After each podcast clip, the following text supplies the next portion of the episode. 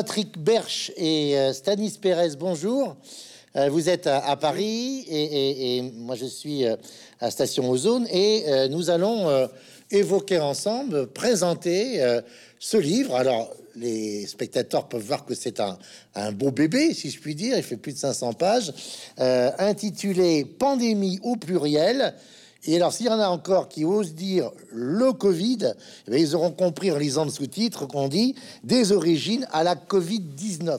Alors, vous allez me permettre de, vous présenter en, quelques, en quelques mots. Euh, vous, j'allais dire, docteur Berche, euh, puisque vous êtes euh, docteur en médecine, hein. Patrick Berche, euh, vous êtes professeur donc émérite de, médecine, vous êtes membre de l'Académie de médecine, et, et d'ailleurs j'ai cru voir membre du groupe de travail de la Covid-19. Vous avez une production d'ouvrages qui est impressionnante. Alors scientifique d'un côté, mais aussi beaucoup sur l'histoire des, des, maladies. Et puis, je, voulais citer, parce que c'était un livre, un livre tout à fait remarquable, Gloire et imposture de la médecine, que vous avez publié avec quelqu'un qui a disparu, euh, euh, Jean-Jacques Lefrère, par ailleurs, euh, donc docteur en médecine, lui aussi professeur de d'hématologie, mais grand spécialiste reconnu de, de, de Rimbaud et de Lautréamont.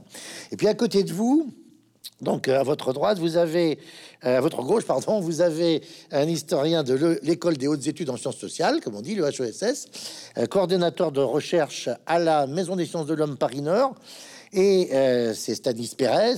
Vos deux derniers livres sont en quelque sorte les deux faces de la même médaille du pouvoir, si je puis dire. Alors, on les prendra dans l'ordre que l'on se veut. Le corps de la reine, engendré le prince d'Isabelle de Hainaut à Marie-Amélie de Bourbon-Sicile. Et puis de l'autre côté, si je puis dire, l'envers, le corps du roi, incarné l'état de Philippe Auguste à euh, Louis-Philippe. Alors, ce livre euh, dont on va parler euh, aujourd'hui, les deux, ces livres d'ailleurs ont été publiés chez, Perrin Histoire. Alors, j'allais dire, on l'attendait le livre. On, l'attendait depuis, depuis 18 euh, euh, mois ou un an, un an, pardon. Hein.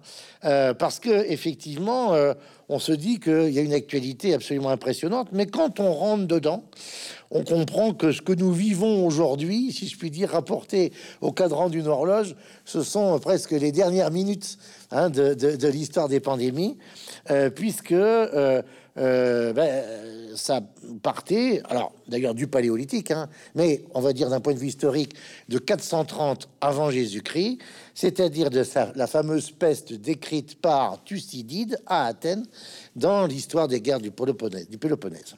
Alors il y a quatre grandes parties à votre livre Antiquité et Moyen Âge face aux pestes entre guillemets anciennes. Deuxième partie, la naissance et les débuts de la grande contamination, 16e, 18e. Troisièmement, l'ère industrielle, nouveaux progrès, nouvelles menaces, 19e, 20e siècle. Et puis une partie, on va dire, contemporaine, qui, part de la moitié du 20e siècle, de 1945 à nos jours, 70 ans, euh, que vous revisitez sous le titre Pandémie au pluriel et maladie à l'assaut euh, du monde contemporain. Le titre de votre livre, Pandémie, bah, d'une certaine façon, l'étymologie dit tout. Hein, pan, c'est tout. Demos, c'est le peuple. Donc, c'est tous les peuples qui sont euh, concernés. Alors, d'une certaine façon, votre livre, qui est extraordinaire, ce que j'ai trouvé, c'est que prendre la thématique des épidémies ou des pandémies pour faire l'histoire des sociétés, c'est une idée absolument épatante, et on peut même dire géniale, parce que en reprenant Marcel Mauss, on pourrait dire que les, pandémies sont des faits sociaux totaux, hein, et que d'une certaine façon, euh, on pourrait même dire qu'ils peuvent être non seulement totaux, mais totalitaires et totalisants aussi, d'une certaine façon. Euh, vous dites d'ailleurs, page 24, à la fin de votre introduction, que ce serait une erreur, et même dangereux, de ne faire des maladies qu'un algorithme désincarné, alors que, dites-vous, la maladie constitue toujours une interaction entre les pouvoirs et les savoirs, entre le vivant et le savant. on va commencer par une question toute simple. Qu'est-ce que c'est qu'être en bonne santé? Alors, je vais, faire, une réponse d'historien, si je puis dire. Comme ça, je reste bien dans, dans, mon, dans, mon, dans mon territoire. Bah, ça varie. C'est-à-dire que notre définition de la santé euh, elle est, euh, je dirais, conditionnée par notre rapport à la vie, à la mort, à la souffrance et à la médecine. Et ça, comme ça évolue tout le temps, ben, c'est pas la même chose. Et je dirais qu'il est important d'ailleurs dans, l'approche que nous avons euh, souhaité euh, suivre dans l'ouvrage, qui est une approche euh, interdisciplinaire. Il y a d'histoire, il y a de la médecine. Les médecins nous apprennent des choses à nous, historiens, qu'on ignore. Il faut être modeste et reconnaître que voilà, on a beaucoup de choses à apprendre. Les historiens ont beaucoup de choses à apprendre des médecins. Je pense que les médecins ont aussi des choses à apprendre des historiens. Et le mélange, la rencontre entre ces deux disciplines, la première chose qu'elle nous enseigne, c'est que la santé, c'est quelque chose qui est variable d'un point de vue géographique, d'un point de vue euh, historique. Et on ne saurait pas donner une bonne définition. Euh, ce que disait Canguilhem, c'est que euh, c'était globalement le fonctionnement du corps et des organes dans une sorte de, silence, d'indifférence. C'est-à-dire qu'en finalement, on n'a mal nulle part. Mais on sait très bien qu'on peut être euh, malade et on est tous porteurs de plein de, germes euh, qui se déclenchent pas, qui nous voilà, euh, alors qui nous pas, mais qui sont qui sont bien présents. Pourtant, on les sent pas et on croit qu'on est en bonne santé. Merci, merci Stanis Pérez. Ma question, elle était un peu un peu sous-tendue par ce qui est ce, que vous écrivez juste à ce moment-là, puisque vous faites référence bien sûr au fameux docteur Knock euh, de Jules Romain euh, dans, cette, euh, ce texte célèbre, dont on oublie souvent d'ailleurs que le sous-titre c'est le triomphe de la médecine. alors quand même, docteur Berch, Knock dit les malades sont des sont des, sont des bien portants qui, qui ignorent qu'ils sont malades. Alors moi, je pourrais vous, simplement vous répondre la, la définition de l'OMS. Voilà. La, santé, c'est un état de bien-être. C'est euh, ne pas se sentir euh, malade, un état de bien-être. Ça, la définition officielle de, de l'OMS. Mais c'est une question qui est effectivement extrêmement subjective. Euh, donc euh, le docteur Knock, lui, il voyait, il voyait derrière les malades des porteurs sains, euh, des, des gens qui avaient toutes sortes de maladies inconnues. C'est vrai que on peut être pendant des années. Prenez l'exemple du, euh, du SIDA. On, va avoir une incubation si on n'est pas traité de deux ou trois ans pendant lequel vous vous sentez bien. Mmh, mmh, mmh. Puis la maladie se déclenche. Alors que vous êtes déjà malade depuis trois ans. Et puis là, ça c'est tout à fait passionnant puisque la contrepartie, j'allais dire euh, euh, de euh, qu'est-ce qui est en bonne santé, c'est qu'est-ce qui est une maladie, qu'est-ce que c'est qu'une maladie et qu'est-ce qui est une malade. Et dans votre texte, c'est dans l'introduction, c'est très très intéressant. Vous faites référence à un naturaliste qu'on a oublié, qui s'appelle Carl von Linné, qui est un Suédois, et qui, par exemple, dit que l'albinisme n'est pas une maladie. il le classe d'ailleurs comme une, une catégorie Hein, euh, euh, entre le singe, entre le, le gorille et l'homme. Hein, euh, et, d'ailleurs, vous dites, on connaît la tragédie en particulier dans, certaines parties de l'Afrique noire que vivent des enfants. je pense en particulier au grand chanteur malien Salif Keita, hein, albinos. donc on, on, peut même des fois reconnaître dans l'histoire euh, des maladies qui n'en étaient pas, qui n'étaient pas considérées comme telles. Non, c'était l'albinos. Euh, ça n'est pas une maladie. C'est une particularité, c'est une distinction. C'est c'est comme avoir la, peau noire. On, a la, peau blanche. Et quand il se trouve qu'on est albinos dans une société où il n'y a que des noirs, eh bien, euh, actuellement encore, il y a de la persécution. On essaye parce qu'on pense que les albinos euh, ont quelque chose de magique en eux. Mhm. Et imaginez dans une famille où tout le monde est noir, il y a un blanc qui apparaît. C'est mhm. quand même mhm. tout à fait surprenant. Et, on, malheureusement, dans certaines zones d'Afrique, je crois que j'en parle dans le livre, nous en parlons, euh, on, les tue pour avoir leurs reliques qui sont magiques. Encore aujourd'hui. En Afrique de l'Est, en, Afrique de l'Est en particulier. de l'Est, oui, tout à fait. Oui, Alors, euh, vous, évoquez aussi toujours dans votre passionnante introduction, hein, je, crois qu'il faut vraiment s'attacher à la lire parce que ça pose parfaitement bien la question, euh, la caractérisation de la maladie, le débat de fond, philosophique, social, culturel, et en particulier scientifique, entre les normativistes et les naturalistes. Alors, est-ce que vous pouvez nous expliquer là de quoi il retourne? Alors peut-être l'historien, parce que euh, en particulier, comme le dit Henri Sigrist dans son ouvrage sur l'histoire de la médecine, en quoi ce débat va impacter euh, considérablement le rapport du monde à, la maladie ou le, le rapport que le monde va avoir à la maladie? C'est une question qui est en fait fondamentale parce que chaque société génère sa définition euh, je dirais effectivement de la santé et de la maladie, et derrière ça, du bien et du mal. Alors, quand effectivement on a une définition ou une posture naturaliste, c'est-à-dire les maladies, euh, elles sont dans la nature, on les décrit, on les combat, à la rigueur, elles évoluent pas. Euh, d'un certain point de vue, on peut considérer que, bon, si on utilise l'archéobiologie, on peut dire, bah oui, regardez, la peste, il y a 10 000 ans, elle existait, mais est-ce que c'était la même peste? Bah non, puis c'était pas vraiment la même population. Donc déjà, il y a quand même une forme de relativisme, même si on veut faire du naturalisme. Quand on met en avant la question des normes et le côté normatif de la définition de la santé, la définition de la maladie, le risque, c'est de, tomber dans une forme de, de grand relativisme. Grand relativisme qui consiste à dire euh, écoutez, à une époque, on dit que euh, une personne est possédée, après on dit qu'elle est hystérique, après on dit qu'elle est dépressive, après on dit qu'elle est ceci, qu'elle est cela. Donc finalement, ça change tout le temps. Ça veut dire qu'il n'y aurait pas de, euh, je dirais, de, structure éternelle, permanente de la maladie, mais qu'à chaque fois, ce seraient les sociétés qui projetteraient leur vision, leurs préjugés, leurs clichés sur des individus à un moment donné différents parce qu'ils souffrent, qu'ils ont des comportements différents. Il faut pas oublier le rôle de la maladie mentale. Hein.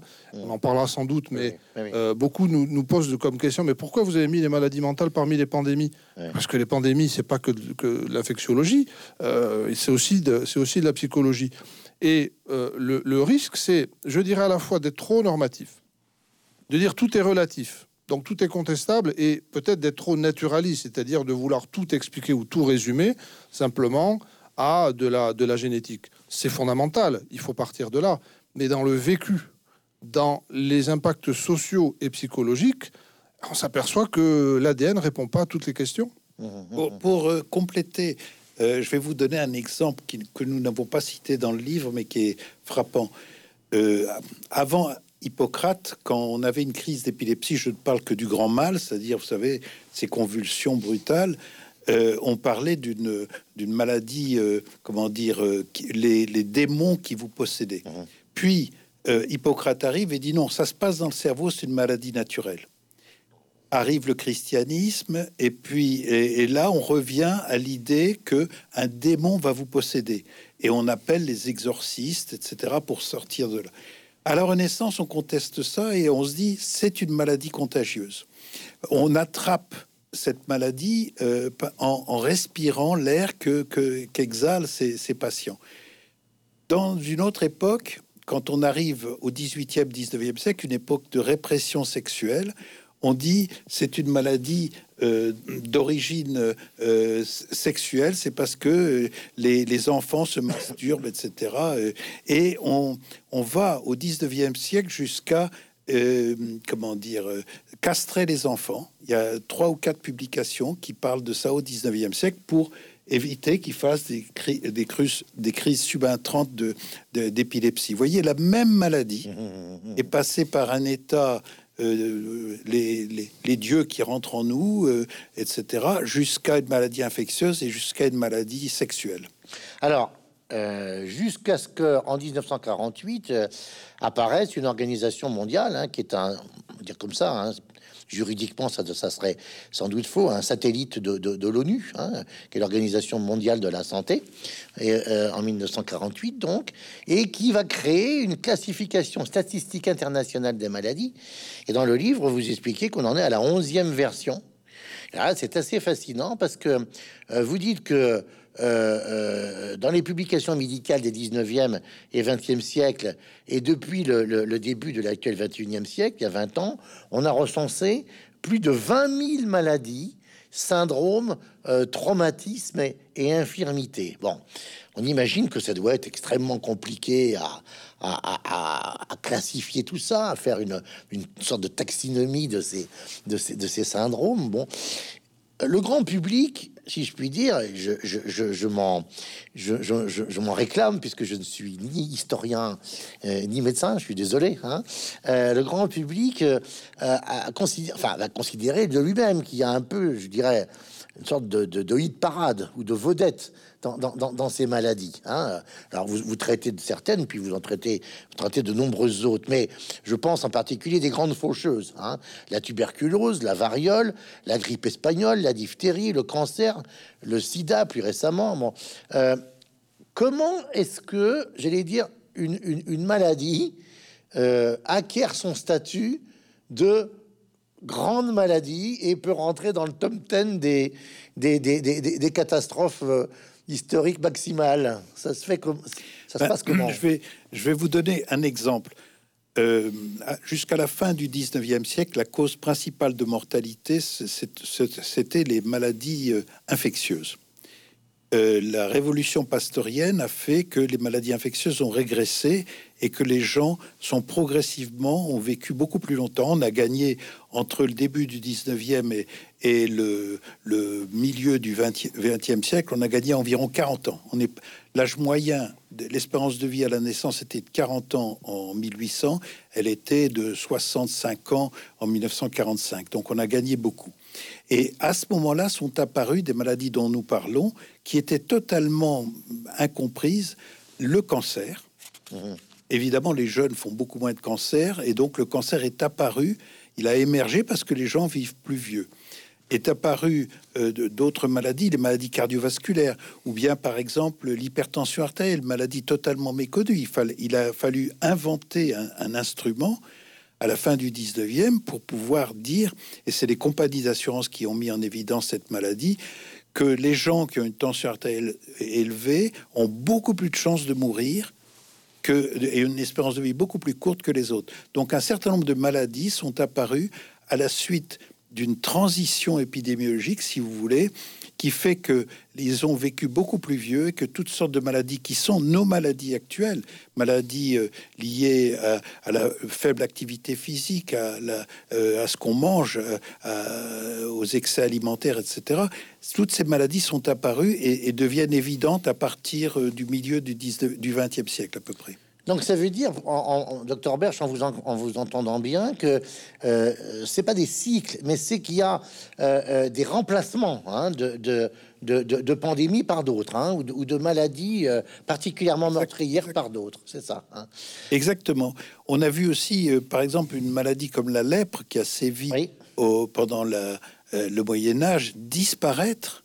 Et certains historiens pensent que c'est du, du fait de l'apparition de la tuberculose et de sa, sa prolifération, sa dissémination dans la population qui a créé une résistance. On voit souvent une maladie en remplacer une autre.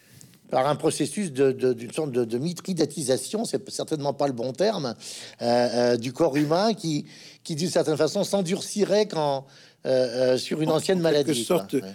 C'est à l'échelon de la population. La population s'immunise contre les D'accord. maladies et la pandémie a tendance à disparaître. Alors, j'ai une question qui est directement pour, pour Stanis Pérez, parce que c'est une question pour le coup à, à l'historien. Et, et- et page 55, vous dites qu'on ne connaît pas exactement la nature du mal euh, décrit par Thucydide dans les guerres du Péloponnèse, euh, alors qu'il en a été euh, victime. Donc, donc lui-même, il témoigne, il en parle très précisément, hein, il fait une sorte de, j'allais dire, d'auto- d'auto-diagnostic. Euh, euh, mais vous dites, on, hésite aujourd'hui euh, entre un typhus anxétéma- an- an- anx- anxétématique, euh, une variole ou une fièvre hémorragique. Alors, de quels outils disposent les historiens pour, j'allais dire, qualifier, nommer telle ou telle maladie dans le temps ancien? Alors, ma réponse sera euh, partielle, parce que tout ce qui est archéobiologie, Ah. euh, le, le patron est là, à côté de moi. Donc, euh, ça, je lui, je lui laisse tout ce qui est génome et, et autres. Par contre, euh, alors, de quoi on dispose? On dispose de textes qui sont truffés de pièges. Truffés de pièges, ça veut dire quoi? C'est-à-dire, vous avez un événement. Cet événement, il va être retranscrit avec un vocabulaire particulier. Ce vocabulaire, il a une signification particulière au moment où il est employé. Il y a un lexique particulier. Ce lexique, ensuite, il va être retraduit bah, dans les langues euh, contemporaines, modernes, avec là aussi nos propres préjugés, nos propres clichés, notre propre vision qu'on va plaquer sur des termes qui sont anciens. Donc ça déjà, c'est une première difficulté, arriver à bien comprendre ce qu'est une peste, un phénomène de pestilence, une épidémie, euh, une maladie. Alors la notion de contagion, elle est, très complexe, hein, même si Thucydide avait quand même décrit euh, les choses de façon assez précise, mais vous avez quand même euh, ce, mur, je dirais, ce, filtre du, vocabulaire qui fait que on doit rester très prudent. Ensuite, le deuxième élément, lorsque on en dispose, évidemment, ce sont des, des restes archéologiques, c'est-à-dire on va découvrir euh, un cimetière, il y a des ossements, est-ce qu'on peut reconstituer l'ADN euh, de telle ou telle euh, pathologie voilà, que, dont on soupçonne la présence ou dont la présence est attestée. Et à partir de là, on, se pose des questions. C'est-à-dire qu'en fait, on est obligé à la fois d'extrapoler, de spéculer euh, un petit peu pour euh, essayer de reconstituer, et ça c'est toujours très complexe, une sorte de diagnostic rétrospectif. Il n'est pas impossible ce diagnostic rétrospectif, on a maintenant des preuves. Mais il est certain que euh, quand on dit la peste d'Athènes, on est certain que c'est pas la peste, au sens où nous on l'entend. C'est une pestilence. Oui, tout à fait. Alors pour la peste d'Athènes, effectivement, nous n'avons pas de certitude parce que nous n'avons pas de preuves archéo, euh, archéobiologiques. Alors l'archéobiologie, c'est une science extraordinaire mhm. qui est apparue dans les années 80 à peu près grâce au progrès de la biologie moléculaire. Imaginez que l'homme de Néandertal qui a disparu il y a 30 000 ans, eh bien, on a son génome complet à l'instar de Homo sapiens on a reconstitué, donc à partir des os et à partir souvent des dents, on peut euh, euh, séquencer le génome entier d'un individu et a fortiori des micro-organismes qui le contaminent. Otzi, par exemple, l'homme mhm. des glaces, euh, avait plusieurs maladies, dont on, pense qu'il avait la maladie de Lyme. Mhm. ça a été montré. Et pour la peste, on, on, est remonté à 3 à 4 000 ans avant Jésus-Christ, dans, lequel on a, euh, dans des squelettes en Scandinavie, on a pu isoler euh, le, le, et séquencer le génome du bacille de la peste qui s'appelle Yersinia pestis avec certitude. Donc, grâce à l'archéobiologie, on peut identifier de très nombreux événements historiques. Par exemple, pour la peste de Justinien, euh, du, au même germe, et la peste noire, on a la preuve euh, archéobiologique que la bactérie, c'est la même que celle qui a sévi euh, en, 1348 que, les pestes qui ont sévi au XXe siècle, encore que les, petites épidémies de peste que nous avons au XXe siècle. Donc l'archéobiologie est un... On, le traite pas mal dans le livre, et quand même une, un complément complet qui illustre bien ce que disait Stanis au début. Il faut Euh, l'approche des maladies, c'est une approche transdisciplinaire. Il faut des historiens, des biologistes moléculaires, des médecins, etc. Alors, pour identifier une maladie, il y a aussi la description clinique par un médecin. Et par exemple, on a le, le cas de euh, de Galien de Pergame, de Galien de Pergame, de Pergame, qui a lui-même soigné bah, les varioleux. Et ça, je voulais qu'on y vienne là parce que euh, allez-y, mais je vous laisse finir. Non, parce que justement, ben, Galien de Pergame avait eu lui-même, je crois même qu'il a eu la variole lui-même, et il décrit la maladie tellement bien qu'on sait que c'est une variole avec certitude, bien qu'on n'en ait pas encore la preuve archéobiologique. Ah, parce que c'est un, c'est un, c'est un, je sais pas si on peut le dire comme ça, mais c'est un, un, médecin. Enfin, euh, c'est, oui, oui. voilà. Donc là, ça se passe, c'est ce qu'on appelle la peste antonine. Hein. Elle survient au deuxième siècle après Jésus-Christ. Euh, nous sommes à, l'époque euh, de, de, Marc Aurèle, hein, entre 161 et 180 après Jésus-Christ. Et là, vous avez une phrase qui est très intéressante, page 57 vous employez une expression euh, forte en disant un phénomène épidémique d'une magnitude jamais observée jusqu'alors. Alors le contexte est très intéressant. Vous dites c'est peut-être une période parmi les plus heureuses de l'Empire. Euh, je veux dire, la, la, croissance et, et, et, fonctionne bien. Euh, voilà, c'est presque les c'est mieux que les Trente Glorieuses. Euh, et et puis et puis cette cette peste antonine, donc, donc improprement appelée peste, on a bien compris, hein, s'abat.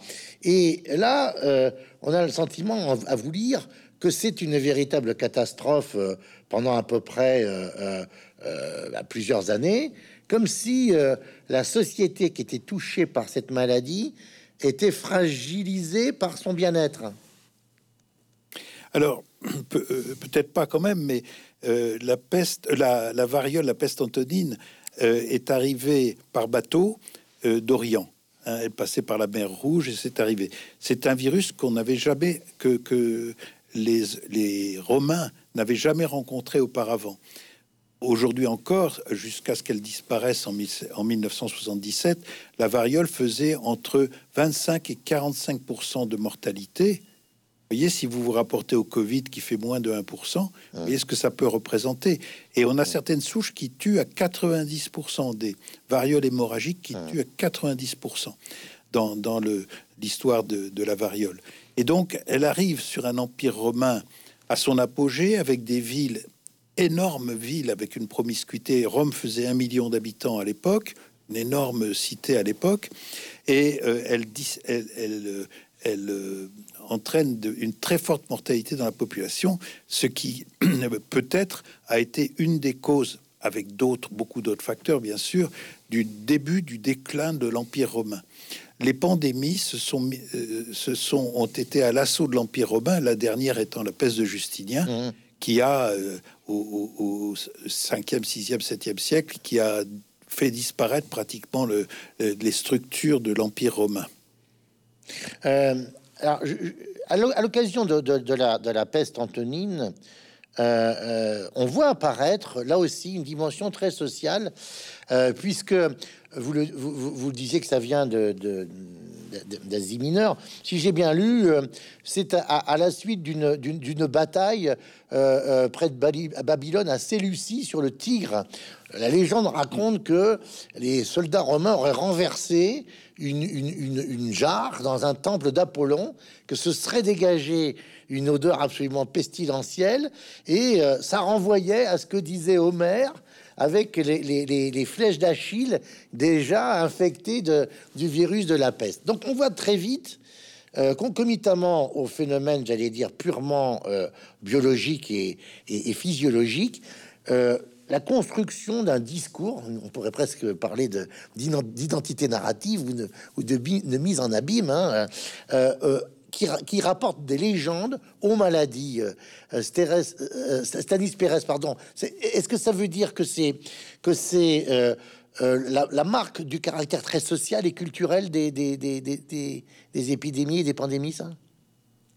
Oh, C'est ce que nous avons observé et, décrit sincèrement sur la totalité de, de l'ouvrage, c'est-à-dire que chaque épisode de, de crise sanitaire majeure génère alors ce qu'on peut appeler des superstitions, des fake news, euh, des interprétations euh, qui, peuvent sembler délirantes et autres. Mais ça fait partie, je, pense, parce qu'il faut prendre quand même du recul et l'histoire est là pour ça. Euh, ça fait partie en réalité d'un réflexe de toutes les sociétés qui consiste à un moment donné à rationaliser ou à, à historiciser ou à romancer un épisode traumatisant. Hum. C'est-à-dire, il y a un traumatisme il y a des morts partout. Qu'est-ce qui se passe? Il faut trouver une réponse parce que la pire chose est de ne pas trouver de réponse, même si cette réponse, on y croit à moitié, c'est de la mythologie, on n'est pas très certain de est-ce que c'est voilà telle divinité qui n'était pas contente, etc. Et chaque période va générer une espèce de, j'allais dire, de d'image comme ça, de, construction, de, de, scénario pour que à un moment donné, on ait quand même une espèce de prise, même si ça va pas servir à, soigner les, malades, mais la société, elle peut au moins parler de la maladie. Elle peut dire voilà, ça vient de tel endroit, c'est à cause de ça. Euh, c'est pareil pour le pour le Moyen Âge. Pourquoi il y a la peste? Bah, Certains disent oui, mais parce que euh, voilà, il y avait trop de péchés dans, dans la cité. D'autres disent oui, mais parce que c'était les riches, ils faisaient n'importe quoi. D'autres disent mais il y a trop de pauvres, c'est les lépreux, on a empoisonné les puits, c'est les juifs. On est à chaque fois obligé, et chaque société génère, encore une fois, une, son, son, histoire. Mais quand je dis histoire, c'est une sorte de, de, de, construction euh, à la fois euh, mythologique, mythique, scénarisée pour dire voilà ce qui s'est passé et il faut qu'on en parle. Voilà, je crois que c'est surtout ça. Euh, après, le degré d'adhésion des populations, bon, est-ce que c'est vraiment Apollon Est-ce que, etc. Il y a plein de choses d'ailleurs concernant l'Empire byzantin où les théologiens ne comprenaient pas pourquoi la peste frappait euh, les clercs, ceux qui étaient très pieux, les, païens, les pêcheurs, les hérétiques, etc. En disant mais pourquoi est-ce qu'on on touche tout le monde? Et mais il y a même qui sont allés jusqu'à dire mais on remarque qu'il y a des, des épisodes aussi, donc il y a des épidémies qui frappent les animaux. Mais pourtant, les animaux, ils ne pêchent pas. Donc comment est-ce que Dieu peut envoyer des épidémies sur des animaux? C'est alors ça, on le voit clairement dans toute la partie, le chapitre qui est consacré à la grande peste noire de 1348. D'abord, on dit 1348, euh, mais euh, euh, en réalité, c'est ça commence à, Saint-Marcande. Enfin, on, on, la détecte à Saint-Marcande en 1346. Hein. Vous dites qu'elle part des lacs Baïkal et, et, ici que coule. Et puis, elle, ça, ça, progresse, ça progresse. On la retrouve par une espèce de circuit d'ailleurs en 1352 en, Russie. Et puisque nous sommes à Bordeaux, elle est sur la côte atlantique en 1348. Et puis après, elle va, se répandre même, chez, nos amis anglais, euh, malgré l'insularité. Bon, faut dire que là, le choc est absolument terrifiant. Vous citez l'hystérien euh, Bénédictouf qui, dans une étude publiée en 2004, estime le nombre de victimes en Europe à 25 millions entre 1347 et 1361, soit une mortalité de, de 50%. Alors là, euh, si je vous cite encore, si je vous lis, ça rejoint ce que disait euh, Stanis euh, à l'instant. On voit que c'est l'incompréhension totale, dites-vous, devant l'absurdité du désastre. Toute la hiérarchie sociale voulue par le Créateur semble être remise en question. La mort, souvent atroce, rôde et frappe indistinctement les hommes, les femmes, quel que soit leur rang social, les très jeunes enfants, les innocents, les moines, les prêtres, les évêques, les seigneurs, les princes, le pape. Et avec cette question qui est presque une question, on pourrait dire théologique, hein, qu'avons-nous fait pour faire voir fondre ainsi cette calamité sur nous? L'humanité est-elle réellement au cœur du monde? Qui est responsable Pour apaiser la colère de Dieu, il faut trouver des boucs émissaires, les juifs, les lépreux, les mendiants, les étrangers et même les parfumeurs. Et vous dites euh, que Clément VI, alors à Bordeaux, on connaît bien Clément V, hein, Bertrand de Goth, hein, euh, euh, mais Clément VI, qui va, qui est pas son direct successeur, mais qui lui est un corésien hein, de, de Maumont, et qui est pape en Avignon, prend même un, un, un, édit, il règne entre 1342 et 1352, où il protège ce qu'on appelle les juifs du pape, vous savez, cette, population, parce que pour, éviter qu'il soit qui soit euh, euh, massacré. Donc, on voit que ça crée quand même un choc qui est, véritablement un choc euh, identitaire et, philosophique considérable. C'est une maladie comme ça. Oui, oui, moi je pense que notre livre tente de souligner le, ce, que vous, ce que vous dites, le caractère, l'importance du caractère culturel dans la gestion d'une épidémie qu'on ressent encore aujourd'hui d'ailleurs. et actuellement, si vous voulez, les épidémies euh, entraîne pour ce qui euh, est la, pandémie de peste noire, on peut dire que moi je pense, à titre personnel, je ne sais pas si Stanis pense la même chose, que c'est une des causes de la Renaissance. Ah oui, voilà, oui. Que oh, ça met en cause toutes les structures, toutes les connaissances. Il n'y a plus d'innocents, il y a euh, les pêcheurs, tout ça, ça ne veut plus rien dire. Il y a le, le, le, Seigneur euh, est, tué par la maladie et il n'y a pas de distinction, contrairement à l'ordre social qui était euh, où chacun était à sa place. Et je pense que c'est à cause de ça qu'on voit apparaître une remise en question de, de, tout l'ordre établi et la Renaissance. Un, exemple à la Renaissance apparaît la syphilis. Mhm. La syphilis. Le, mal français ou le mal français ou le mal napolitain alors, ça dépend, et puis il y a beaucoup d'autres mal. Euh. Mais ce qui est intéressant dans la syphilis, c'est une maladie de toute évidence contagieuse, puisqu'il y a un chancre d'inoculation donc c'est transmis par voie sexuelle, c'est contagieux. Mais le point important, c'est que cette maladie n'avait pas été décrite par les anciens. Et dans les universités, dans les écoles de médecine de l'époque, tous, tout avait été décrit par les anciens. pour la première fois, il y a une maladie qui apparaît que personne ne connaissait. Et donc ça remet en cause tout le savoir ancien et c'est encore une attaque contre euh, l'ordre établi en quelque sorte. Et vous voyez, ce monde des idées va évoluer très vite. Alors moi je pense que les grands cataclysmes comme ça, c'est pas la seule cause. Mais les grands cataclysmes, quand vous imaginez quand même 50% de la population dans, dans, une ville comme Florence, vous vous rendez compte, mm. on, a, on ne peut pas imaginer ce que ça pouvait être. Les gens qui mourraient, euh, mm. regardez ce qui se passe en Inde actuellement, vous voyez. Alors, sur la question de savoir euh, si la peste du XIVe siècle a, donné lieu à, la, Renaissance, alors là aussi, il, faudrait réfléchir sur qu'est-ce qu'on appelle la Renaissance et, en quoi, voilà, on est, dans, une, dans une rupture. Ça, c'est un vieux serpent de mer, j'allais dire, des historiens. Est-ce qu'on est dans la rupture, dans la transition? Est-ce qu'il y a un bas empire romain ou voilà, début du Moyen Âge? Bon, ce qui est certain, c'est que quand on a une, très très forte mortalité qui touche toutes les catégories sociales. On dit les riches s'en vont en premier, donc ils sont un peu moins frappés. Oui, mais des fois, comme ils se regroupent, bah, la contagion finalement fait son travail. Euh, le, résultat, c'est quoi? Je pense qu'en fait, on, a deux phénomènes. On a ce que j'appellerais, de façon un peu triviale, un flux et un reflux. C'est-à-dire, dans un premier temps, on a, je pense, une sorte de repli peut-être sur euh, un socle, certes, qui a peut-être été euh, attaqué, qui a vacillé du fait de l'épidémie, c'est-à-dire on a des valeurs qui sont attaquées, on va revenir à ces valeurs parce que le réflexe des sociétés, dans un premier temps, est de dire, bon, alors avec les survivants, qu'est-ce qu'on fait? Ben, On va continuer de la même façon, on va essayer de reconstruire. Mais la reconstruction, elle ne suffit pas. C'est-à-dire qu'il y a un premier phénomène où on dit, on va faire comme avant, on va revenir comme avant, et après on s'aperçoit qu'on peut plus revenir comme avant. Si on prend simplement, et là c'est des, questions d'ordre, enfin d'histoire économique et, sociale, mhm. euh, mais si on prend le cas de la peste, quand on a une mortalité de 30, 40 à 50%, ça veut dire quoi? Ça veut dire qu'on a des biens mobiliers, immobiliers, des champs, etc., des navires, euh, des, petites euh, boutiques en déshérence. Ça veut dire qu'il va y avoir une, concentration des, des capitaux et des moyens de production. On sait très bien qu'il y avait déjà un phénomène de précapitalisme qui était apparu dans les, dans les villes italiennes et ça va se, se, consolider. Pourquoi? Parce qu'à un moment donné, il faut bien que les champs appartiennent à quelqu'un. Mmh.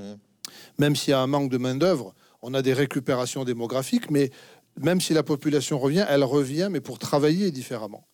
D'une manière générale, ça, la plupart des historiens en sont, en sont convaincus, euh, le féodalisme est mort globalement au XIVe siècle.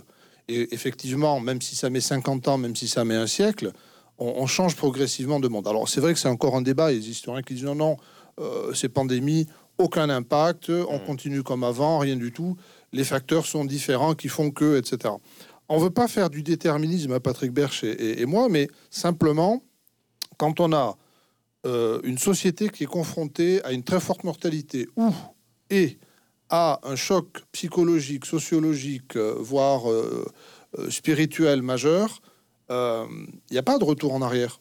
Mhm. C'est-à-dire les sociétés, elles vont s'adapter, elles vont se transformer, mais il n'y a pas de retour en arrière. Euh, mais, ça, euh, je pense pas que ce soit produit. Stanis, on voit bien que dans votre, dans votre réponse, vous, abordez la problématique classique, évidemment, en historiographie, qui est celle de la causalité hein, des, des, phénomènes. alors, il y a, y a quand même, j'allais dire, dans l'histoire, une séquence que je voudrais qu'on aborde maintenant, parce que là, pour le coup, la causalité, je pense qu'on peut même pas dire qu'elle est en débat. Elle, est de fait, c'est sont les 50 dernières années euh, du, du 15e siècle, hein, euh, euh, on va dire 1453 1492. Euh, vous voyez à quoi je fais référence en, évoquant ces deux dates. 1453, hein. euh, c'est la chute, c'est la prise de Constantinople par les, Turcs et la chute euh, de l'Empire byzantin. Et puis 1492, c'est cette fameuse année 1492 où il se passe plein de choses. Hein, la fin de la Reconquista, la, victoire des, des, rois très catholiques d'Espagne, l'expulsion des Juifs d'Espagne, des Juifs du Portugal, et puis bah, le, premier voyage de Christophe Colomb euh, euh, euh, et, le fait qu'il arrive à, Hispaniola en 1492. Alors, je, vous cite, vous écrivez, les germes qui jusqu'alors provenaient de l'Orient en empruntant la route de la soie, puis les voies maritimes reliant l'Inde et la mer Rouge atteignent désormais l'Atlantique. Mais j'allais dire, la rive opposée de l'Atlantique, c'est-à-dire pas, pas Bordeaux, mais, mais, euh, mais, mais, mais ce qu'on appellera après l'Amérique. En conséquence, des populations séparées de l'Occident depuis le Paléolithique allaient subir de plein fouet des épidémies d'autant plus dévastatrices qu'elles étaient nouvelles. Confrontées à des ennemis inattendus, conquistadores et microbes, les sociétés amérindiennes auront bien du mal à faire face et vous parlez de grandes contaminations.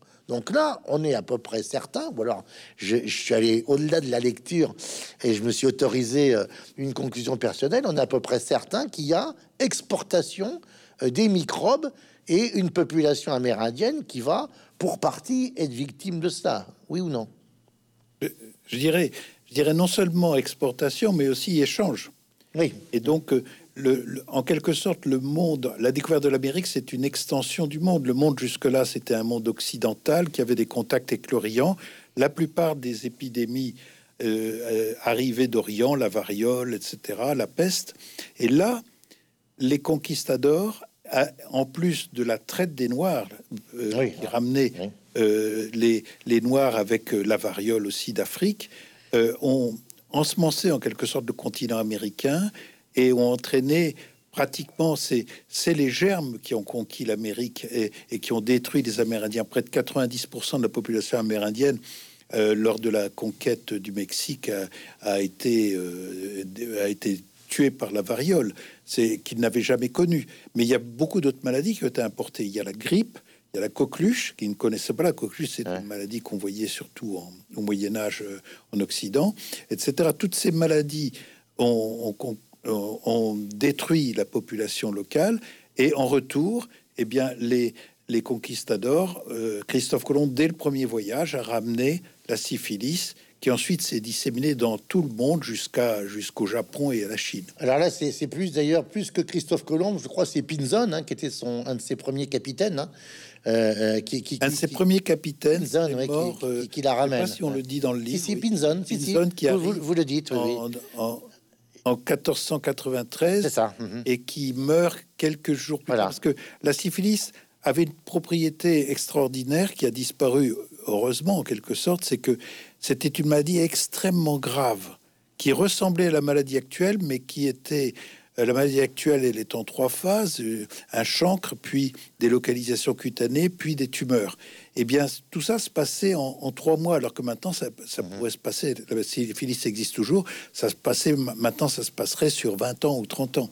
Mais, Donc, c'était une maladie extrêmement grave pendant 25 ans. Et au bout de 25 ans, elle a perdu sa virulence. Sur les conséquences de, de, de, de cette euh, de ce transfert des, microbes, hein, de cette mondialisation des microbes, il y a des chiffres qui sont absolument spectaculaires, alors qui ne concernent pas l'Amérique centrale avec Cortés, mais qui concernent euh, le Pérou avec Pizarro. Euh, vous dites, ça c'est page 142, affaibli par les, les dissensions et surtout les infections, la population du Pérou chuta en quelques décennies de 85%. Euh, par la variole, la scarlatine, la rougeole et bien sûr la férocité des conquistadors. Et puis pour le Mexique, pour la population dont on dit euh, euh, sud du Mexique, nord de l'Amérique centrale et les Andes, en 1519, on estime qu'il y a 25 millions d'habitants. En 1548, vous dites le chiffre serait tombé entre 2, 2 millions 7 et 4 millions 5. Donc c'est un véritable génocide épidémique. Est-ce que c'est vrai ce qu'on a dit que ça a été aussi le début des guerres chimiques, comme quoi euh, des vêtements infectés auraient été, auraient été installés, euh, disposés Ça, c'est pour le 18e. Ça c'est pour le 18e. Le, à cette époque-là, euh, on ne savait pas que les, on, pensait même pas que les vêtements puissent. Personne ne comprenait les conquistadors non plus. Ils, ah étaient, ils amenaient les germes. Euh, et, personne ne savait. Mais il y a beaucoup d'autres. Et surtout, ça a continué. Pendant tout le euh, euh, XVIe siècle, on a eu toute une série d'épidémies à nouveau. On a même eu la peste, la peste à Yersinia pestis en Amérique du Sud, qui, qui a été importée. Donc c'était une population qui n'avait aucune immunité, qui était en quelque sorte décimée par ces différents germes. Alors, on, est obligé d'avancer parce que, parce le, temps, nous manque, mais c'est tellement passionnant, votre livre, que moi, j'y resterai des heures. Alors, je suis tombé sur la, la, dans la troisième partie, euh, euh, euh, vous évoquez les, maladies du, du, 19, 19e, 20e, mais, mais un peu auparavant, là on est encore dans, dans la deuxième partie, au 17e siècle, euh, on voit euh, la, gestion publique de la pandémie, une gestion publique de la pandémie qui commence à, apparaître, et en particulier un, courrier, une lettre tout à fait passionnante, page 189 de votre livre, vous voyez à quoi je vais faire allusion, de Voltaire à la grande Catherine de Russie. Hein. Euh, et ça, c'est l'historien, je vois qui sourit. Et euh, Voltaire euh, se fait conseiller technique hein, auprès de Catherine de Russie parce que c'est concomitant à la lutte contre les Turcs. Hein. et il rapproche la, lutte contre les Turcs à la, et la peste. et il dit Je ne doute pas que les seigneurs vont se joindre à vous et exterminer sous vos auspices les deux grands fléaux de la terre, la peste et les Turcs. Euh, et euh, il, dit, euh, vous commentez ainsi cette lettre étonnante, cette association entre la guerre et la lutte contre la peste n'est pas anecdotique, bien au contraire, elle est symptomatique d'une vision stratégique de la santé publique et des moyens de la protéger. Et ça me rappelle quelqu'un qui a évoqué à plusieurs reprises, nous sommes en guerre. Voilà. Donc... et oui. Alors, c'est cette correspondance entre euh, Voltaire et Catherine II au moment où euh, Moscou et une partie de la Russie en fait est confrontée à, une épidémie de peste. Alors ils ont une guerre, donc les Russes sont en guerre contre les Turcs. Ça se passe pas si mal que ça, mais euh, en parallèle, il y a une épidémie de, de peste bubonique euh, qui va entraîner d'ailleurs euh, la fermeture, le cloisonnement, pour pas dire le confinement, parce que c'était vraiment ça, de, euh, de Moscou, donc en, 1771. Il va se passer plein de choses. Mais si on revient à, Voltaire et à sa vision, il a la vision traditionnelle, enfin qui va devenir traditionnelle, et qui, est celle des Lumières, c'est-à-dire on a une vision du territoire et de la population qui n'est plus la même que celle du Moyen Âge. Sous-entendu, il faut protéger le territoire et la population considérés comme une sorte d'organisme vivant. Et donc la métaphore de la guerre, de l'épidémie, euh, de la contagion, etc., tout ça en fait va euh, atteindre, je dirais, une sorte de, masse euh, critique. Et effectivement, ce que l'on observe dans la correspondance de Voltaire, dans un certain nombre de, traités médicaux, ou même de mesures administratives, hein, je faisais allusion à la, à la Russie en 1771, c'est que, en fait, on n'est plus dans une gestion au coup par coup des épidémies, comme ça se faisait au Moyen Âge.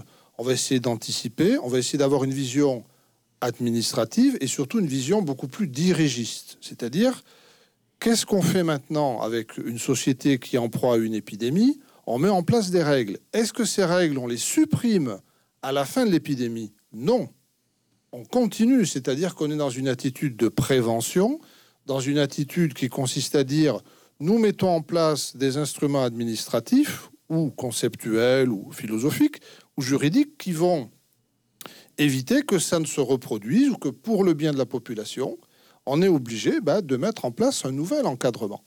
Et euh, euh, les, les, mesures prises par Catherine de Russie pour Moscou en 1771 on a déjà les attestations pour sortir de la ville, on a le confinement, on a la distanciation, on demande aux médecins de parler aux patients avec un mouchoir imbibé de vinaigre. je ne sais pas si c'est l'ancêtre de notre masque, mais bon, ça peut, ça peut y faire penser. Et la population va très très mal réagir. Il y a ah des émeutes, des insurrections, le commerce s'effondre, on empêche euh, les gens d'aller dans les processions, d'honorer des icônes. Et euh, Catherine de Russie se dit, bon, alors là, ça n'a pas bien fonctionné. Il va falloir quand même qu'on surveille l'état de santé de la population, mais en même temps, on ne peut pas tout contraindre. Parce que trop de contraintes, ça tue la contrainte, parce que ça euh, débouche sur la, révolte. Donc, euh, bah, on va essayer de gérer différemment, et notamment, c'est une idée très importante. Alors, elle est peut-être pas très développée dans, l'ouvrage parce qu'il y aurait tellement à dire, mais euh, c'est la fin du monopole de Moscou, en tout cas de la surconcentration économique à Moscou, en disant la prochaine fois qu'il y a une épidémie, on risque d'avoir les mêmes problèmes. Donc attention, on va délocaliser, on va décentraliser. C'est très moderne pour l'époque. On va décentraliser le tissu industriel, Parce que la prochaine fois qu'on est obligé de confiner, on va être coincé. Après, voilà, je ne sais pas si ça donnera des idées à ceux qui parlent de guerre en parlant euh, de la Covid-19. Alors, euh, c'est intéressant tout à fait cette précision parce que vous dites euh, l'État poursuit après même la fin de, de, de, de l'épidémie ou de la pandémie, euh, une action publique, une politique publique. Et là, on va aborder, on va, on va toucher ce qui, euh, à la fin du XVIIIe siècle en France, est euh, la fameuse inoculation, par exemple, hein, la politique d'inoculation, si j'ai bien compris, donc de la, de, la variole. Hein, puis, l'idée étant euh, d'une certaine façon, de d'avoir une première politique de vaccination, d'une certaine façon. Hein, et euh, de la même manière qu'on voit de manière contemporaine tel ou tel chef d'État se faire piquer en direct devant les caméras, euh, on, a les enfants du roi. On a Louis XVI, le petit Louis XVI, qui se fait piquer parce que parce que Louis XV et, le bien-aimé est, mort de maladie, quoi. Donc, la variolisation est un épisode intéressant euh, au début du 18e. Ça commence au début du 18e. Euh, la, technique consiste à inoculer une toute petite quantité de, du virus provenant d'un patient, d'une pustule d'un patient en train de guérir. Ah Alors c'est une maladie, comme je vous l'ai dit, de 25 à 45 de mortalité. Et les, quand vous guérissez, euh, on vous prélève, on, prélève un petit peu de virus et on l'inocule sous la peau. Ça s'appelait l'insertion, la variolisation, etc. Un procédé d'une extrême efficacité, puisque euh, vous étiez garanti pour le reste de votre vie de ne pas avoir de variole, de ne pas avoir de variole, mais un procédé dangereux parce que vous aviez une variole sur 200 qui entraînait 25 à 45 de mortalité. Donc vous voyez, il y avait quand même un gros risque. Mais euh, les classes dirigeantes en particulier, euh, le procédé avait été introduit par Lady Montagu, qui était la femme de l'ambassadeur à Constantinople. Les classes dirigeantes avaient été terrifiées de pouvoir avoir la, variole avec les séquelles que ça donnait. Ça donnait des séquelles cutanées, des, cicatrices, mais aussi des séquelles oculaires. Vous pouviez perdre la vue, etc. Et euh, cette pratique n'a été utilisée que pratiquement que dans les classes, euh, les classes euh, aristocratiques. Et en particulier beaucoup en Angleterre, puisque les, les, enfants royaux, effectivement, en Angleterre, ont été variolisés. Et euh, lorsque le roi, en France, c'était très peu répandu, mais lorsque le roi Louis XV est mort en mai 1774, ça a terrifié la famille royale euh, Marie-Antoinette avait été variolisée parce qu'elle mhm. avait été variolisée à Vienne par sa mère quand elle était enfant. Et donc, euh, on, a, on a fait une, erreur euh, épidémiologique considérable. On a pris les trois, les trois futurs rois, hein, les trois frères qui, étaient, qui étaient adultes, on les a mis à Marly et on les a variolisés en même temps, pratiquement. Et donc, ça, c'était très dangereux parce que les variolisés sont, peuvent peuvent contaminer, peuvent transmettre le virus de la variole, malheureusement. Hmm. Et donc, c'est un épisode. La variolisation n'a jamais fait régresser la variole, elle donnait un, bénéfice individuel et non pas collectif. Mais le grand événement, c'est quand même la vaccination euh, générienne d'Edward Jenner. C'est une vaccination beaucoup moins dangereuse parce que les vaccinés ne sont pas contagieux et deuxièmement qui donne un accident grave sur 100 000 et un mort par million voyez, on est un peu, on est et le bénéfice est absolument énorme parce qu'ils sont vaccinés pour pour le reste de leur vie pratiquement. Et donc, euh, on, on, détenait là un moyen, et c'est grâce à cette vaccination. Génère d'ailleurs avait vu, en décrivant cette vaccination, euh, en décrivant le procédé, avait, avait dit d'ailleurs dès 1810, euh, ou une date par là, que euh, on pouvait envisager d'éradiquer cette maladie qui est une maladie strictement humaine. Il y a une maladie fait en 1977. Alors le grand tournant, vous le dites, c'est passionnant. Euh, euh, c'est le 19e siècle. Hein, vous, vous, citez des, des, noms aussi importants en matière, on va dire, biologique, médical que, bien sûr, Darwin sur la théorie d'évolution, mais, mais Gregor Mendel hein, sur les premières lois la génétique et l'hérédité, Auguste Wiesmann hein, avec la théorie du plasma germinatif, et puis les travaux de, de Claude Bernard.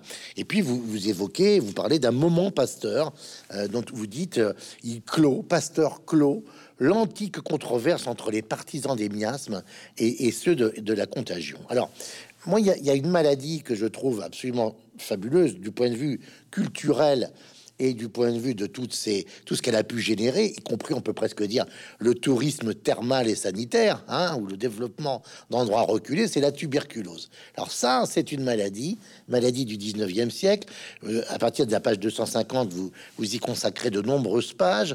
Euh, vous dites que euh, on l'appelle la peste blanche, on, l'appelle la consomption. Vous dites c'est la maladie du romantisme par excellence parce que elle, entraîne la grande mélancolie. Alors on pense évidemment à à, la dame aux camélias de, du fils qui va qui va être transcrite par la Traviata, mais quand on fait la liste de ceux qui sont touchés, euh, euh, c'est pire que Jean, de La Fontaine.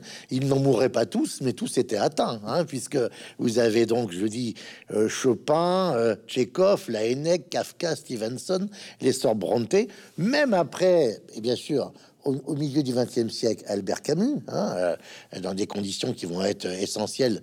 dans, Roland Barthes. Roland, voilà, Roland Barthes, effectivement, Roland Barthes. Bon, et puis de nombreux autres. Moi, je me souviens, alors je crois pas l'avoir lu dans votre livre, euh, dans, dans, dans, dans, mon enfance euh, de petit village de, de, de l'Anjou. Alors, euh, la tuberculose ne frappait plus parce que le, le, le, le BCG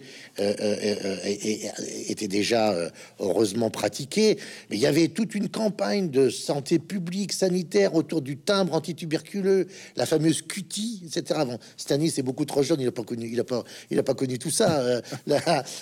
et puis, et puis vous, vous savez que j'ai vendu, vendu quand j'étais enfant des timbres antituberculeux. Ben, ben, ben moi, aussi, hein, aussi dans la rue, tout à fait. Bon, mais euh, ce qui est assez étonnant, c'est que euh, ça va provoquer, euh, si je puis dire, le développement à la mer et la montagne de sanatorium. On parle de préventorium.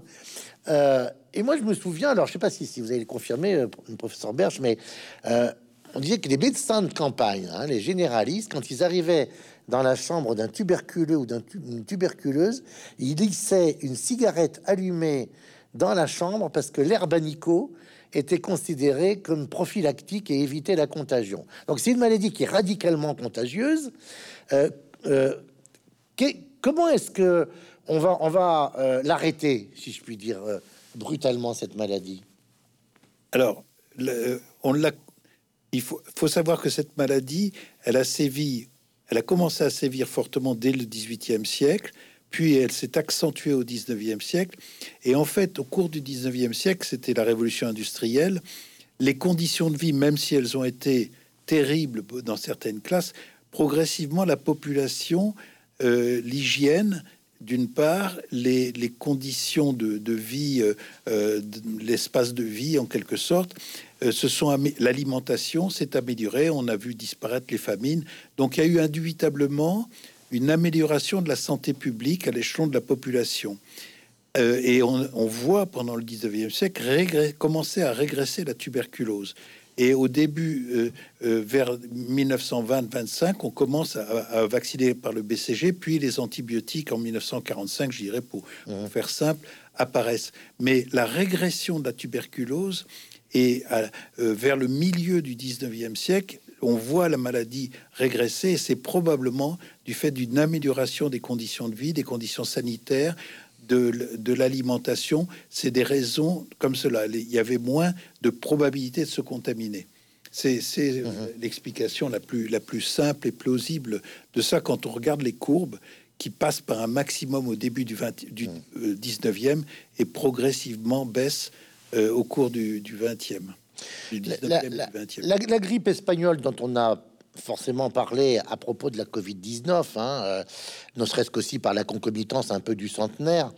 Euh, quand, on, quand, on vous lit, on, se rend compte qu'elle a fait, en comparaison avec la Première Guerre mondiale, davantage de, morts, hein.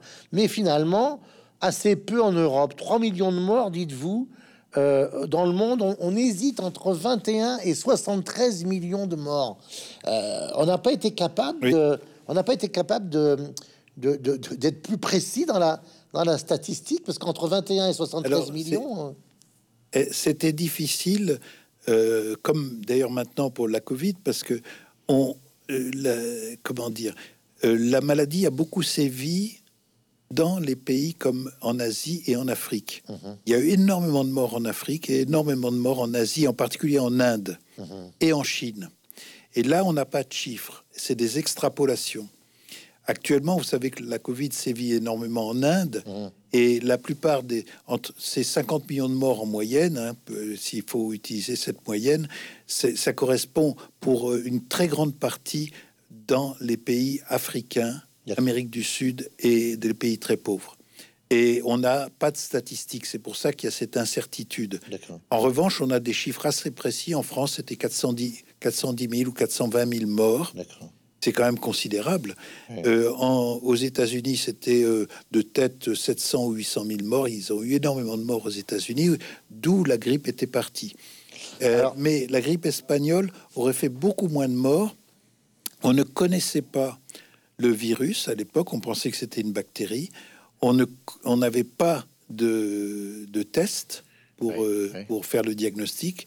On n'avait pas de traitement. On n'avait pas d'oxygène. Euh, et, c'est pour ça que les, gens mouraient énormément, et en particulier la tranche d'âge 20 à 50 ans, qui mouraient parce que c'était les plus exposés, c'était les soldats, c'était la population la plus qui a le plus d'interférences euh, en, tous les cas, en tous les cas, c'est c'est elle qui va remporter en France ce, cher Apollinaire, hein. euh, notamment. Dans, alors, je vais laisser découvrir après par les lecteurs toute la partie contemporaine, mais je voudrais quand même, puisque Stanis Pérez en a parlé au début de notre entretien, qu'on aborde, j'allais dire, les maladies du temps contemporain, et en particulier, c'est ce chapitre, cette partie qui est tout à fait passionnante, qui, effectivement peut surprendre, hein, euh, euh, dans, la troisième partie, les maladies de l'ère industrielle, hein, euh, mais également comprendre les maladies mentales, hein, la naissance de la neuropsychiatrie, les démences, les névroses, les psychoses, l'autisme, et puis après, bien sûr, les maladies euh, chronique actuelle euh, que, dont, vous, dont, vous, avez parlé euh, et, et, tout ce que nous, nous vivons, j'allais dire, dans, dans, la vie, dans la vie contemporaine. Pourquoi avoir inscrit, inséré les maladies mentales? Est-ce qu'on peut parler de pandémie de maladies mentales? Oh, Moi, j'en suis tout à fait convaincu, et Patrick Berch également, je crois tout revient effectivement, ou tout repose sur la, notion, bien sûr, de maladie. Euh, normalement, on se sent malade quand on se sent pas bien, ou qu'on a autour de soi des gens qui disent ah bah, apparemment t'es pas bien, donc tu es malade, d'accord. Mais la maladie, dans un contexte social, dans un contexte euh, sociologique, religieux, etc., c'est toujours perçu comme une forme de, de déviance. C'est-à-dire, il se passe quelque chose et le fait d'être malade vous met à l'écart, au moins temporairement, au moins euh, partiellement. Mais globalement, c'est ce phénomène qui, intervient. Et si on prend effectivement ces éléments pour définir à grande échelle ce qu'est une pandémie, euh, les maladies mentales correspondent tout à fait à cette, euh, à cette définition. Alors, il faut faire attention à ne pas, comment dire, limiter la notion de pandémie aux maladies infectieuses. Mmh, mmh, mmh. On a des maladies qui découlent d'un style de vie. moi, je suis très attaché à cette notion de, style de vie parce que c'est à la fois large et je pense assez, euh, comment dire, euh, clair. C'est-à-dire, bah, on a une manière de vivre et cette manière de vivre, elle entraîne des expositions à des germes, elle entraîne des stress, elle entraîne des fatigues, elle entraîne des douleurs, elle entraîne des maladies. Et effectivement, si on regarde au niveau psychologique euh, ce que représentent par exemple les maladies mentales en termes de budget dans la santé publique, c'est le deuxième euh, premier, premier, premier, budget. même si effectivement on a l'impression que c'est pas c'est pas contagieux. je dirais que d'un point de vue psychologique ou même psychiatrique, ça reste encore à, ça reste encore à, démontrer. C'est-à-dire quand vous avez des millions de personnes qui souffrent de stress, de dépression, euh, de névrose. Alors après, les termes, évidemment, on peut toujours les, discuter. Il y a aussi des classifications au niveau des maladies mentales et ces choses-là sont euh, à, la fois très, très, euh, comment dire, codifiées, très, très précises et en même temps, parfois, bah, on ne sait pas trop. Mais si on regarde quand même le nombre de personnes qui va pas bien, sans avoir de, de, phénomènes, ou parfois même avec des phénomènes physiques, voire, voire physiologiques, on se dit, mais en fait, oui, on a aussi des, on a aussi des pandémies. Il ne s'agit pas simplement de se dire, bon, bah, on a, euh, voilà, dans un instant T, euh, dans une zone donnée, une forme de, comment dire, de déviance ou des comportements un peu étranges qui font croire que. Euh, non, dans une population donnée, on a toujours, et ça, je, pense que c'est aussi en partie lié à la révolution industrielle, à l'augmentation des densités de population dans les villes, au temps de travail, euh, au fait qu'il y a une pression sociale aussi qui est forte, et tout ceci peut entraîner, euh, entre autres euh, facteurs, des, troubles. et ces troubles, ils sont, ils, sont pandémiques. C'est tout à fait, tout à fait. Oui, je, juste me permet de, juste de pointer ce que vient de dire Stanis Pérez. En fait, renvoie à l'approche holiste d'un Durkheim quand il traite du suicide. Hein, euh, euh, euh, en, disant le suicide c'est par définition un acte individuel, mais il peut y avoir une approche, on va dire, collective de ce phénomène qui devient un phénomène social. On est bien d'accord. Et donc la contamination, la contamination de la maladie mentale, vous dites, elle, peut exister. Professeur Berch, excusez-moi, excusez-moi. Oui, je voulais dire, je voulais compléter tout à fait, tout à fait d'accord, bien sûr, avec Stanis. Euh, les, il existe finalement deux types de pandémies. Des pandémies infectieuses qui sont transmises par des agents biologiques et des pandémies, alors je, les appellerais silencieuses parce qu'on ne s'en aperçoit pas en quelque sorte. La première pandémie, un exemple extraordinaire, c'est quand même le diabète de type 2. Mmh. Le diabète est une maladie de type 1, est une maladie rare du jeune, etc., dont maintenant on a un traitement depuis 1922. Mais euh, le, diabète de type 2, actuellement, il y a 450 millions de personnes dans le monde qui en sont atteints. Et beaucoup de gens l'ignorent. Et à partir de 40 ans, et le tiers-monde est très fortement atteint. Euh, par exemple, il existe en Afrique des zones où il y a 40% de la population de plus de 40 ans qui a un diabète de type 2. Et donc, à quoi c'est dû? C'est dû au comportement alimentaire. C'est dû au fait que ils se nourrissent de boissons sucrées importées d'Occident, d'ailleurs. Ils se nourrissent de Coca-Cola, mm, mm. ils boivent du Coca-Cola, etc. C'est un changement. Et en plus, ils ont, ils ont peu d'activité physique. Mm, Savez-vous que les, les, hommes du paléolithique, euh, les chasseurs-cueilleurs, ils faisaient parfois 30 km par jour. Et puis, ils n'avaient pas leur, leur subsistance alimentaire tous les jours. Donc, on a été construit pour pouvoir être adaptés à ce, nos gènes sont adaptés à ce mode de vie. Et quand on a changé au néolithique par la sédentarisation et l'abondance de la nourriture, on a fait apparaître des maladies. Et en plus, euh, donc actuellement, on vit beaucoup plus longtemps, donc toutes ces maladies apparaissent et elles apparaissent. Par exemple, l'obésité est un autre exemple qui, qui montre que dans les pays du tiers-monde, il y a des obèses. Ça paraît incroyable. On meurt de faim dans certains endroits et dans d'autres, on a des obèses. Donc pour, pour nous, ces maladies sont importantes à classer parmi les pandémies. Pandémies silencieuses, certes, pandémies souterraines, mais elles sont quand même transmises quelque part par le comportement, en quelque sorte. Alors, on n'a pas le temps parce qu'il faut qu'on arrête, mais euh, toute la, la, partie finale est absolument passionnante parce que vous évoquez en particulier euh, l'éthique médicale contemporaine, tous les problèmes, j'allais dire, qui sont à la fois euh, philosophiques, moraux, et puis vous, votre épilogue, alors là, je le recommande, hein, parle à la fin d'un d'un contrat sanitaire qui doit, qui doit être réactivé parce que c'est extra, enfin tout à fait, je pense, euh, essentiel, encore une fois, de, de considérer qu'il y a euh, à travers ces pandémies euh, j'allais dire, la revisitation de l'histoire de, l'humanité. Alors, je sais pas lequel de vous deux est, dessiné de dos avec une épée vengeur. voilà. C'est un médecin, donc ça peut pas être moi. voilà. Mais en tous les cas, je voulais vous, vous remercier, vous féliciter pour, ce, pour cette somme absolument prodigieuse. Et encore une fois, je vais commencer en disant on l'attendait. Eh bien, euh, maintenant, il n'y a plus d'excuses pour ne, pour ne pas la lire. Voilà. Merci à vous deux. Merci beaucoup. Hein. Merci, beaucoup. Merci beaucoup.